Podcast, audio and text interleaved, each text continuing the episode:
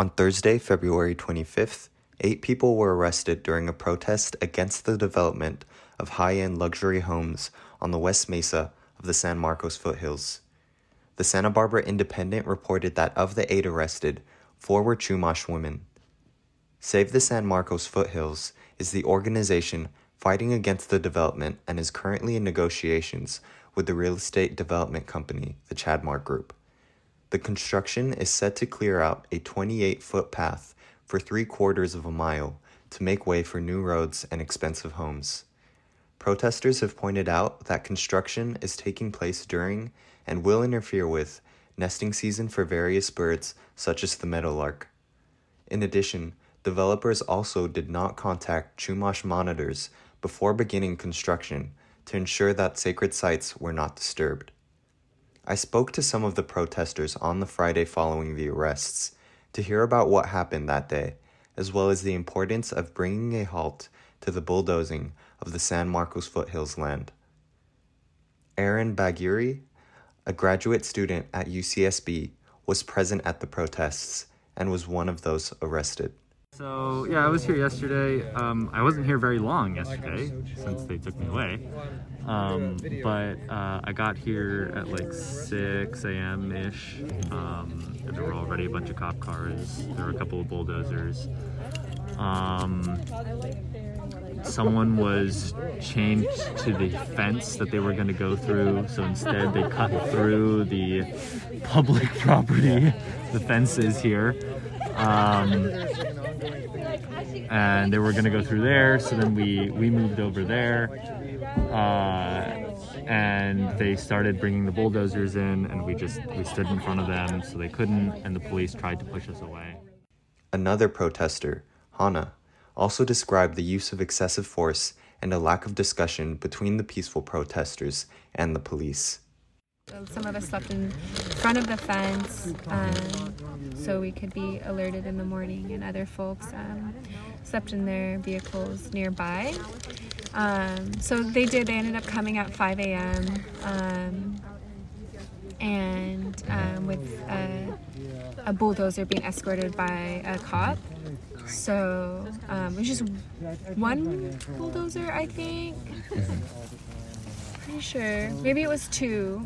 I don't really remember, but um, it might have been two. But anyways, so yeah, we were holding space and sleeping in front, and um, we're woken up by them, and um, they right away started cutting the lock off the fence and trying to open the fence, and then. Um, uh, um, some friends and I were like holding space in front and not letting them and um, proceed with like opening it anymore. Um, so they had to like go and talk and figure out what they were gonna do and the cops just immediately were like yeah you guys are gonna get arrested like it just escalated really quick you know there wasn't really um, much space for us to like be like well we need to we need we we need to have ceremony. You guys cannot come in until we like have ceremony. There like really was no space for any kind of negotiation yeah. whatsoever. It mm-hmm. was just like y'all are gonna get arrested if you keep um, blocking this entryway. So we continued to hold space, and folks woke up and came, and we started singing songs and we lit some medicine and um, we're in prayer um, and we're really holding space in a very in a very like peaceful peaceful way.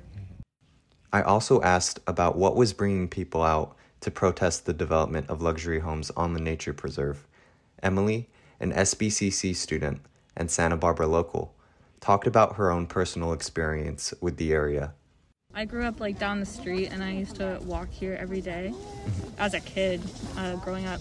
And so, in general, I love this land, but also uh, obviously growing up, you find out more about uh, how important certain spaces are. Right. And so beyond its beauty, like you can hear in the background, there's yeah. a lot of culture that's uh, connected to this land, and it's important not only to the local community but the native community.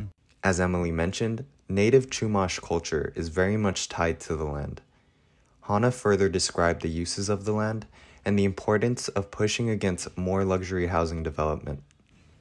This preserve, these so-called preserve, um, these foothills are a place um, that you know the indigenous communities here, the the Shmuish, Chumash um, communities have been tending and loving and coming to for prayer for time immemorial, and um, most recently have been coming to um, to tend. Um, also, the last five plus years, there's a collective called the Siachtan Plant Collective that has been coming here and tending these grounds um, and coming here to gather together as Indigenous people to pray and to gather and to share our stories together and to to grieve together and to share moments together. And um, aside from it just being a healing place just to gather it also is a place we also tend